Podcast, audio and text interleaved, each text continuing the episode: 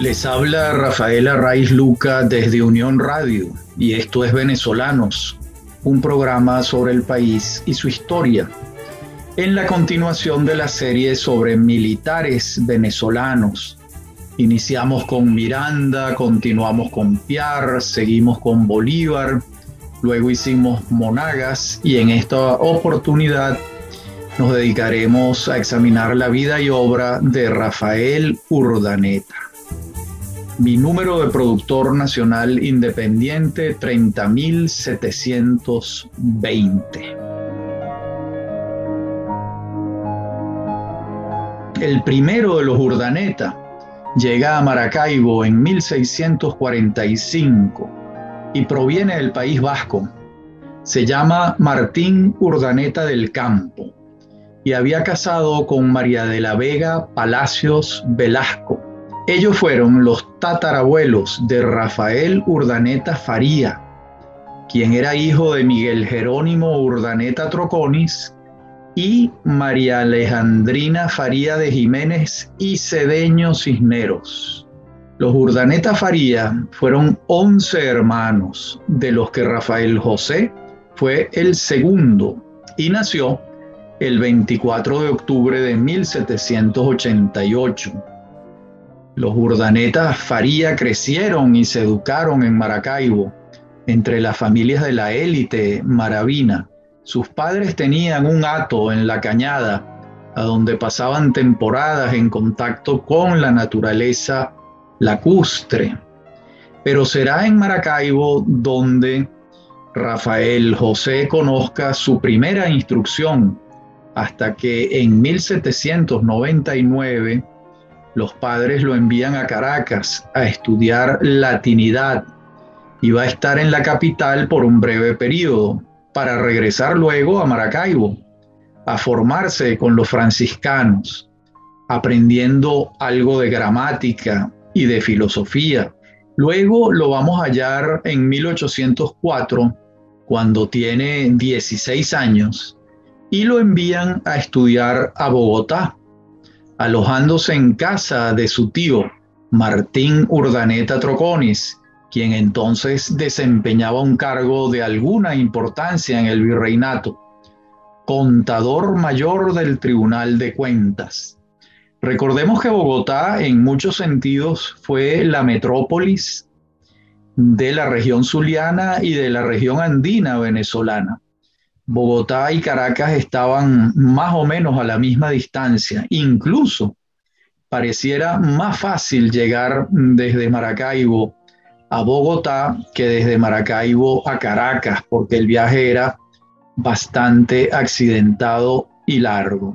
En todo caso, eran ciudades equidistantes y mm, la decisión de las familias de la élite susliana de enviar a sus hijos a Bogotá siempre que pudieran hacerlo, pues eh, era muy, muy factible. En este caso, se propició por la permanencia de su tío Martín Urdaneta allá en Bogotá.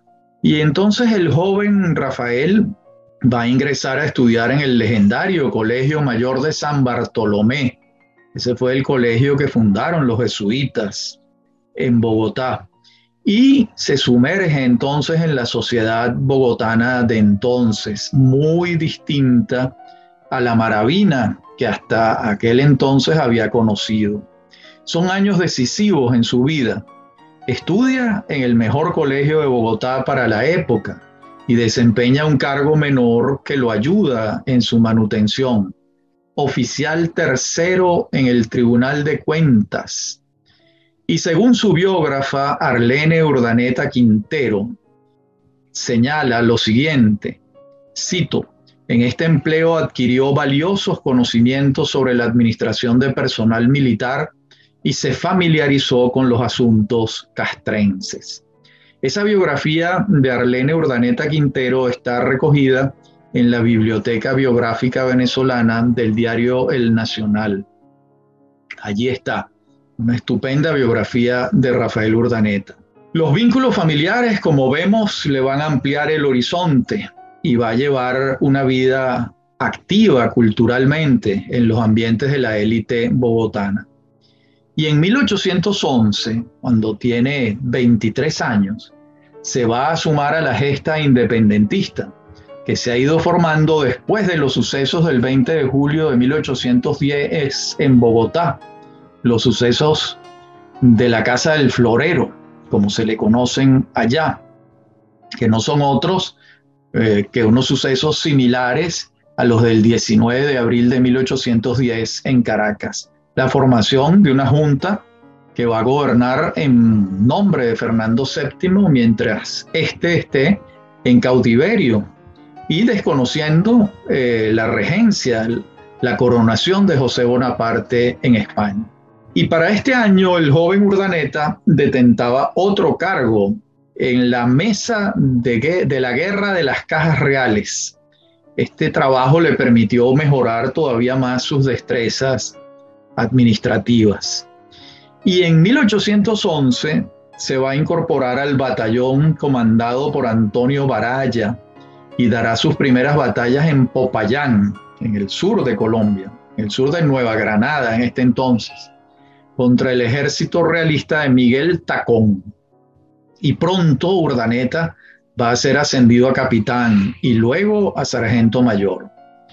Y su lealtad a Baraya lo lleva a incorporarse en 1812 al batallón federalista que va a enfrentarse a las fuerzas centralistas de Antonio Nariño. Recordemos algo, en Nueva Granada no se había logrado la independencia plena y ya habían dos fuerzas patrióticas eh, discutiéndose el control del poder, los centralistas y los federalistas.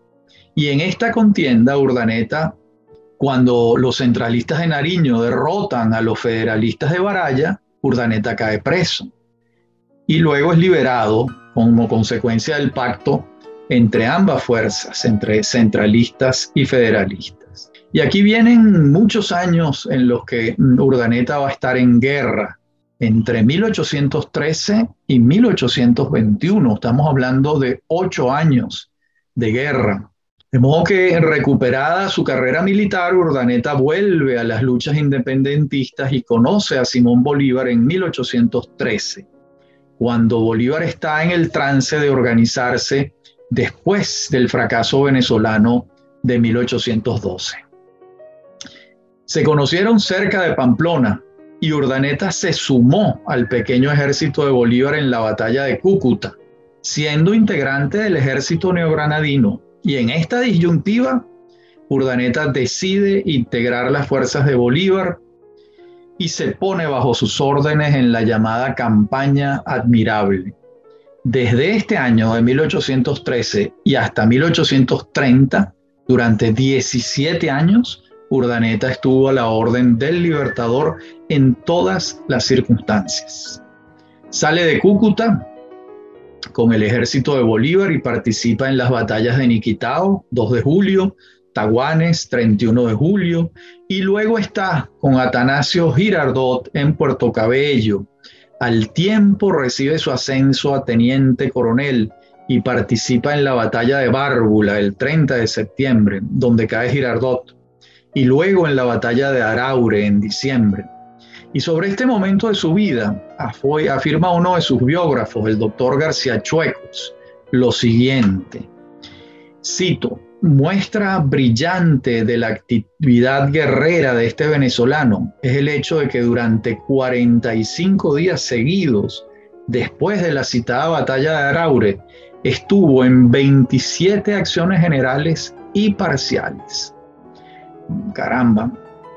Y sobre la muerte de Girardot, el propio Urdaneta escribe en el Boletín del Ejército Libertador, el boletín número 16, del 1 de octubre de 1813. Dice Urdaneta, al llegar ayer con sus tropas a la altura que dominaba el enemigo tremolando el pabellón de la libertad, una bala de fusil le hizo morir. Vale, en 1814 está presente en los sitios de San Carlos y Valencia y combate en la primera batalla de Carabobo con Bolívar el 28 de mayo y se le instruye para que persiga a los vencidos. Luego, después de la derrota en la batalla de la puerta el 15 de junio, se retira hacia Nueva Granada, siguiéndole el rastro los soldados del realista Sebastián de la Calzada. En tal sentido, también afirma García Chuecos, fue esta la más brillante operación de su carrera militar, abriéndose paso por entre dos ejércitos enemigos y perseguido por otro, carente de municiones y de subsistencia, con un hospital numeroso de heridos y escoltando una emigración de más de 2.000 personas. Bueno, toda una hazaña. Y en 1815 es ascendido a general de división. Tiene 27 años y desde Tunja se mueve hacia Cúcuta y luego hacia Chitagá, donde es derrotado por De la Calzada y regresa a Tunja a presentar informes.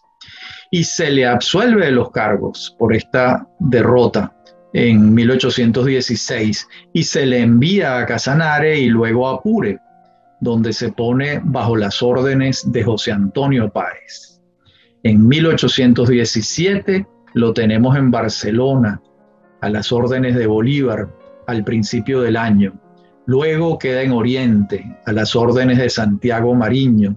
Y finalmente baja a Angostura, a sumarse a la campaña que Bolívar adelanta en el centro del país. En 1818 lo tenemos en la batalla del Semén, en marzo. Ahí lo hieren y al año siguiente, en el año crucial de 1819, Bolívar no lo lleva a la campaña de Nueva Granada, sino que lo distingue enviándolo a Oriente.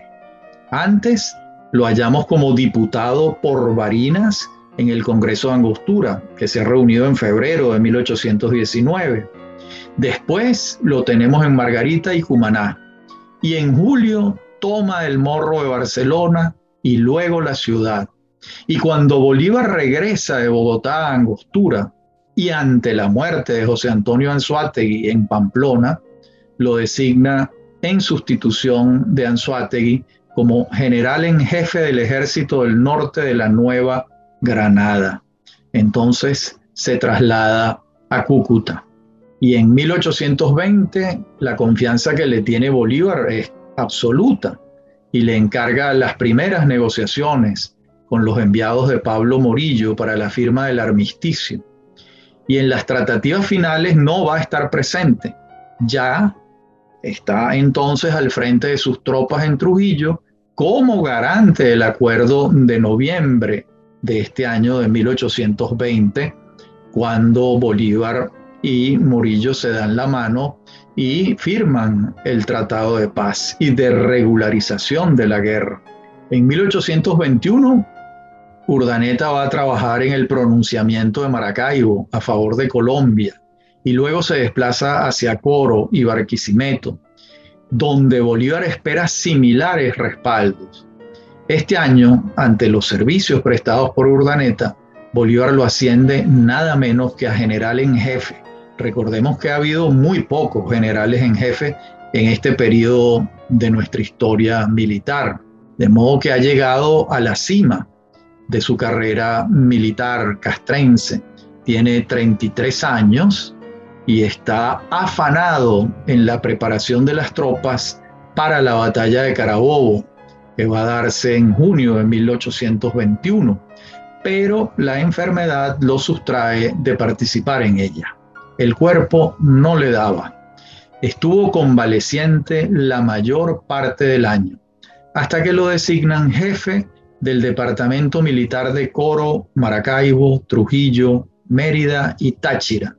Y luego lo eligen como senador en el Congreso de Cúcuta de 1821.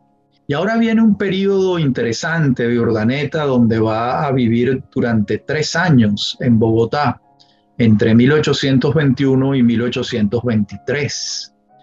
Ahí todavía convaleciente, Urdaneta se establece en la capital de Colombia. Bolívar lo quiere cerca, es uno de sus pocos hombres de su absoluta confianza Vuelve además a Bogotá con el aura del vencedor y además está soltero. Y muy pronto se enamora y se casa con una señorita principal de la capital de Colombia. María Magdalena de los Dolores Guadalupe Vargas Machuca París Ricaurte.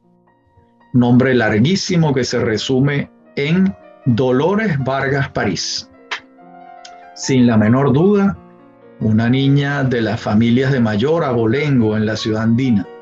Y el matrimonio ocurre el 31 de agosto de 1822. Los Urdaneta Vargas fueron muchos, fueron 11. Rafael Guillermo, 1823. Luciano, 1825. Octaviano, 1826. Amenodoro, 1829. Adolfo, 1830, Rosa Margarita, 1831, Alejandrina, 1832, Susana, 1834, Eleazar, 1839, Neftalí, 1841 y Rodolfo, 1843. Dolores, su esposa, había nacido en Bogotá, como dijimos, en 1800 y va a fallecer en Caracas en 1878. Le va a sobrevivir unos cuantos años a Rafael Urdaneta, ya que Urdaneta va a morir en París en 1845. Y en Bogotá, Urdaneta se afilia a la logia masónica y además lleva una vida intensa en el orden social y la pareja Urdaneta Vargas se distingue notablemente, según todos los testimonios. Bolívar, por su parte, se va a las campañas del sur y en la capital queda al mando el vicepresidente de la República, Francisco de Paula Santander. Urdaneta es senador elegido por Maracaibo e incluso fue presidente del Congreso entre 1823 y 1824, año en que Bolívar lo designa intendente de Maracaibo y va a regresar a su patria chica, a sus orígenes. Va a vivir tres años en Maracaibo entre 1824 y 1827. Y gobernar en su ciudad natal ha debido ser un honor particular para Urdaneta. Además, podía organizar los bienes familiares y retomar el ritmo de las relaciones personales, suspendidas a partir de 1804 cuando se fue a vivir a Bogotá. O sea, él salió de Maracaibo a los 16 años y ahora regresaba a vivir allí a los 36, 20 años después, ya casado y entonces tenía tres de los 11 hijos que tuvo. Bueno, y se dedica a gobernar en términos administrativos. No había tenido esa oportunidad hasta ese momento ya que sus tareas entre 1811 y 1821 habían sido exclusivamente bélicas. Y luego en Bogotá se había desempeñado como senador, de tal modo que la administración de un presupuesto, las órdenes ejecutivas para beneficio de su comunidad natal eran todas una experiencia nueva para Urdaneta. Y señala su biógrafa que no obstante la seriedad administrativa de Urdaneta en los manejos de la cosa pública, en esta temporada Maracaibera incurrió en el vicio del juego y puso en peligro las finanzas familiares, dice su biógrafa. Urdaneta, al igual que otros comandantes como Páez, Santander, Valdés y Montilla, era un aficionado a los juegos en una ronda de mala suerte había perdido las dos casas, en una de las cuales vivía su familia. La primera casa fue entregada por documento de venta. La segunda la conservó hasta 1831, cuando sale de Colombia exilado a Curazao. Fin de la cita. Esto que señala su biógrafa es, cierto y lo reitera Sir Robert Kerr Porter en su maravilloso diario, él señala muchas veces cómo muchos de estos generales venezolanos eran muy aficionados al juego de cartas, al punto en que se convertía en un vicio que los llevaba hasta este tipo mm, de situaciones abismales en las que pierden hasta las casas es un, aspecto poco señalado, pero no por ello menos importante. Urdaneta también se va a ocupar de intentar neutralizar a las fuerzas separatistas de Colombia, que ya asomaban la cabeza en Maracaibo.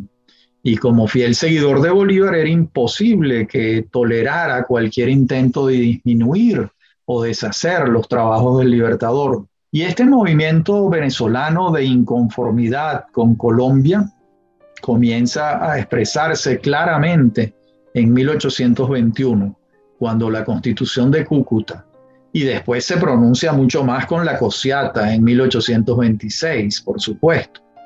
Y Urdaneta siempre está a favor de lo que crea Bolívar. Le toca recibirlo en Maracaibo a finales de 1826, cuando Bolívar viene por última vez a Venezuela a intentar infructuosamente de meter en cintura al general Páez. Y ahora va a regresar a Bogotá, Urdaneta, va a ser el secretario de guerra en Bogotá entre 1828 y 1830. Esto equivale al ministro de la Defensa de nuestros tiempos. Bolívar, por su parte, regresará a Bogotá en julio de 1827, convoca la Convención de Ocaña, que va a tener lugar en abril de 1828, y ya en agosto de este año asume poderes dictatoriales y reorganiza el gobierno. Allí entra a formar parte del gobierno Rafael Urdaneta como secretario de guerra, en sustitución de Carlos Sublet, quien es enviado a Venezuela por Bolívar. Todo esto ocurre el 3 de marzo de 1828 mediante un decreto del libertador presidente, que así era como figuraba en los papeles oficiales Simón Bolívar, y eh, todo esto está ocurriendo antes de que Bolívar sea derrotado en Ocaña y se suspenda la convención y regrese a Bogotá sin poder modificar la constitución de Cúcuta, que era el proyecto esencial de Bolívar en la convención de Ocaña. Él pretendía que la modificación de la constitución de Cúcuta de 1821 tomase el camino de la constitución redactada por él mismo en Bolivia en 1826. Y por supuesto este proyecto tuvo muchos adversarios que se enfrentaron con gran encono, con gran decisión a que en Colombia fuese implantada la constitución de Bolivia. Y Bolívar, desde que llega eh, a Bogotá, está con Urdaneta siempre como uno de sus hombres de mayor confianza y entonces la misión central que va a tener el general en jefe Rafael Urdaneta es controlar la ciudad y tener a raya a los rebeldes en contra de Bolívar, que no eran pocos, ni apacibles tampoco, por lo contrario, atentaron contra la vida del libertador el 25 de septiembre de 1828 en el Palacio de San Carlos, donde vivía Simón Bolívar con su mujer, Manuela Sáenz Aispuru. Pero estos temas de estos hechos y lo que viene en la vida de Rafael Urdaneta lo vamos a revisar con detenimiento en la próxima parte del programa. Ya regresamos.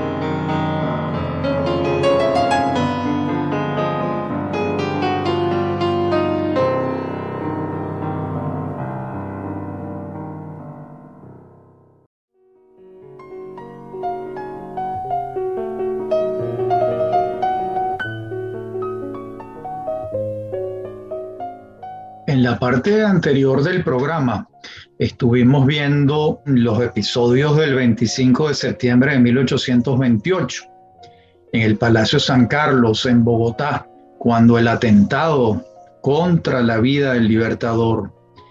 Y le tocó a Urdaneta ser el que redujo a los conjurados, los hizo presos, los juzgó militarmente y mandó a ejecutar a 14 de ellos pero la presión política impidió que Santander y Carujo recibieran la sentencia de muerte y le fue conmutada la pena ante la profunda molestia de Urdaneta, quien se ausenta hacia una finca en Casanare por unas semanas, hasta que regresa a su cargo de secretario de guerra a instancias expresas de Bolívar. Esta ausencia de Urdaneta podemos interpretarla como la expresión de su malestar con los indultos sobre la vida de Santander y eh, Carujo que ocurrieron en ese momento. Y cuando regresa, Bolívar lo refuerza en su condición porque lo designa además comandante general de Cundinamarca, eh, tres días después del intento del magnicidio. Y los opositores a Bolívar siguen creciendo y la crisis política está en marcha.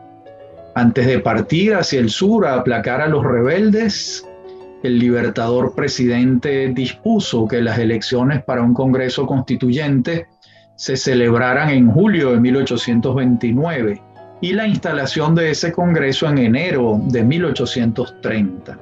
De esa manera le ponía fecha de caducidad a su dictadura, desdiciendo a los que creían que pretendía perpetuarse con poderes extraordinarios.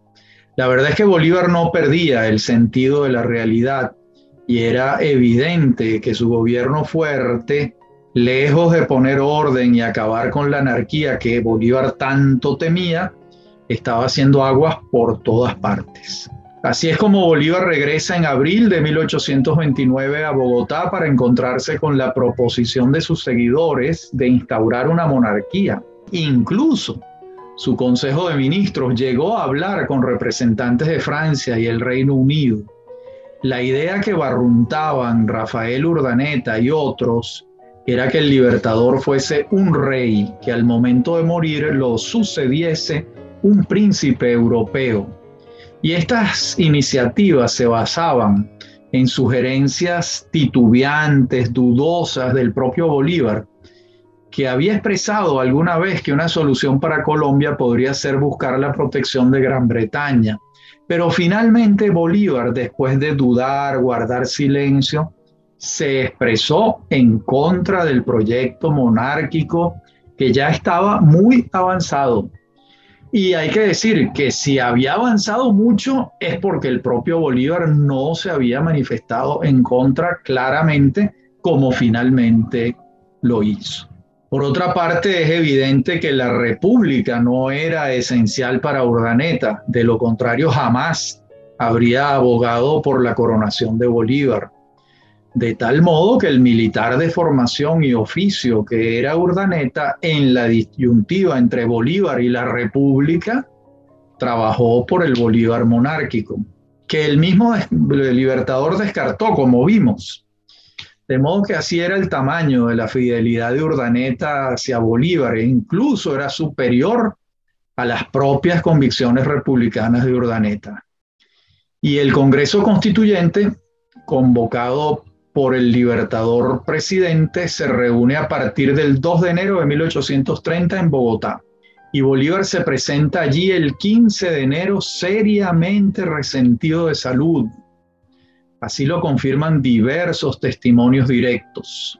Impone a Antonio José de Sucre como presidente del Congreso y al obispo de Santa Marta, José María Esteves, como vicepresidente. Curiosamente lo llamó Congreso Admirable a la Asamblea, que tuvo muy poco de admirable, entre otras cosas porque el propio Bolívar acudió a ella en medio de la mayor amargura por todo lo que estaba ocurriendo. Y así se reflejó en su discurso de renuncia de la presidencia de la República y de abandono de la vida pública.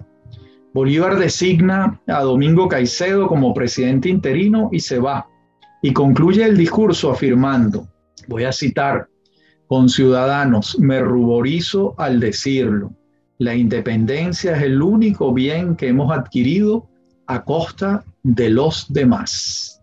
Bien, la crisis política en Bogotá ante la ausencia de Bolívar sigue su curso.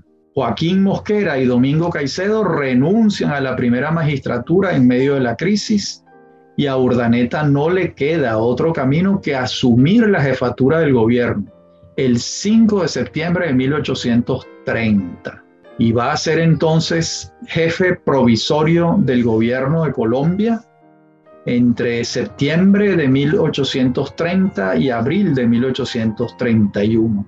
Lo primero que hace Urdaneta es proclamar la dictadura de Bolívar y lo manda a llamar a Cartagena para que retome la presidencia. Pero Bolívar ya no estaba en condiciones de asumirla por razones de salud y por supuesto rechaza la invitación. Así se lo dice en una carta del 16 de octubre de 1830. Dice Bolívar en carta a Urdaneta. También ha de saber usted que mi debilidad ha llegado a tal extremo que el menor airecito me constipa tengo que estar cubierto de lana de la cabeza a los pies. Mi bilis se ha convertido en atrabilis, lo que ha influido poderosamente en mi genio y carácter. Todo esto, mi querido general Urdaneta, me imposibilita de ofrecer volver al gobierno, o más bien de cumplir lo que había prometido a los pueblos, de ayudarlos con todas mis fuerzas, pues no tengo ninguna que emplear ni esperanza de recobrarlas. Fin de la cita. Y en vista de las circunstancias, Urdaneta forma gobierno, designa gabinete y comienza a girar instrucciones. La muerte de Bolívar el 17 de diciembre de 1830 debilitó muchísimo la posición de Urdaneta y cuatro meses después se logró un acuerdo pacífico para la entrega del poder cosa que ocurre el 30 de abril de 1831, cuando Urdaneta renuncia y se va al exilio a Curazao.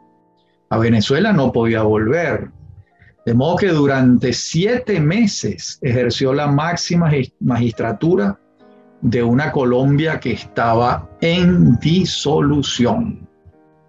Y ahora vienen dos años de exilio en Curazao y lo primero es abandonar Bogotá cuanto antes para Urdaneta, ya que los ánimos en su contra son feroces. Se va a Santa Marta, donde ya está su familia esperándolo, protegidos por el mismo Joaquín de Mier, que fue el que acobijó a Bolívar en su casa en San Pedro Alejandrino. Y regresar a Venezuela cuando el encono de los antibolivarianos estaba encendido para Urdaneta era imposible. La familia se refugia en Curazao parten hacia la isla el 7 de julio de 1831. Y allá nace su sexto hijo, Rosa Margarita. La próxima hija, Alejandrina, va a nacer en Coro. Y en 1832, cuando a Urdaneta y los suyos le va a ser admitido regresar a Venezuela, por disposición expresa del presidente de la República, José Antonio Páez, a quien Urdaneta ha escrito solicitándole autorización para volver a su país. Finalmente llega la autorización y Urdaneta se traslada de Curazao a Coro y allí se establece en una pequeña finca que adquiere en Turupía y se dedica a Rafael Urdaneta a los temas agrarios y vacunos. Tiene una esposa y siete hijos, no tiene bienes de fortuna de modo que el desafío que tiene por delante no son conchas de ajo. Urdaneta no es un muchacho, pero tampoco es un anciano. Tiene 44 años en aquel momento. Y muy pronto van a solicitar sus servicios y lo llaman para que acuda a Maracaibo a calmar las aguas que se han revuelto por el tema electoral de 1834. De modo que la etapa del ostracismo en Urdaneta comienza a pasar y señala su biógrafa lo siguiente. Las posiciones encontradas se fueron radicalizando hasta 1834 y aún más en 1835, cuando las protestas populares pasaron a ser acciones violentas, culminando con el apresamiento de las principales autoridades, amenazas de guerra civil, propuestas de separación de Venezuela y restitución de Colombia. Dada la gravedad de la situación, Páez acude a Urdaneta, considerando su experiencia y ascendencia sobre los maravinos. Fin de la cita. Como vemos, Urdaneta comienza a cooperar con Páez y Sublet en las tareas de gobierno y no va a respaldar el golpe de Estado contra Vargas la mal llamada Revolución de las Reformas. Y luego lo tenemos en 1837, es electo senador por la provincia de Coro. Pero una vez que es electo, su amigo Carlos Sublet, que ha sido también electo presidente de la República para culminar el periodo de José María Vargas, lo invita a formar gobierno. Y aquí vienen ahora dos años en los que Urdaneta vuelve a ser secretario de Guerra y Marina, ya no en Bogotá, sino en Caracas. Vuelve a vivir aquí en Caracas y busca la pacificación del país, como le había tocado en Bogotá. Y durante su gestión se alza su paisano y pariente Francisco Faría, quien entra desde Nueva Granada hasta Maracaibo el 7 de enero de 1838.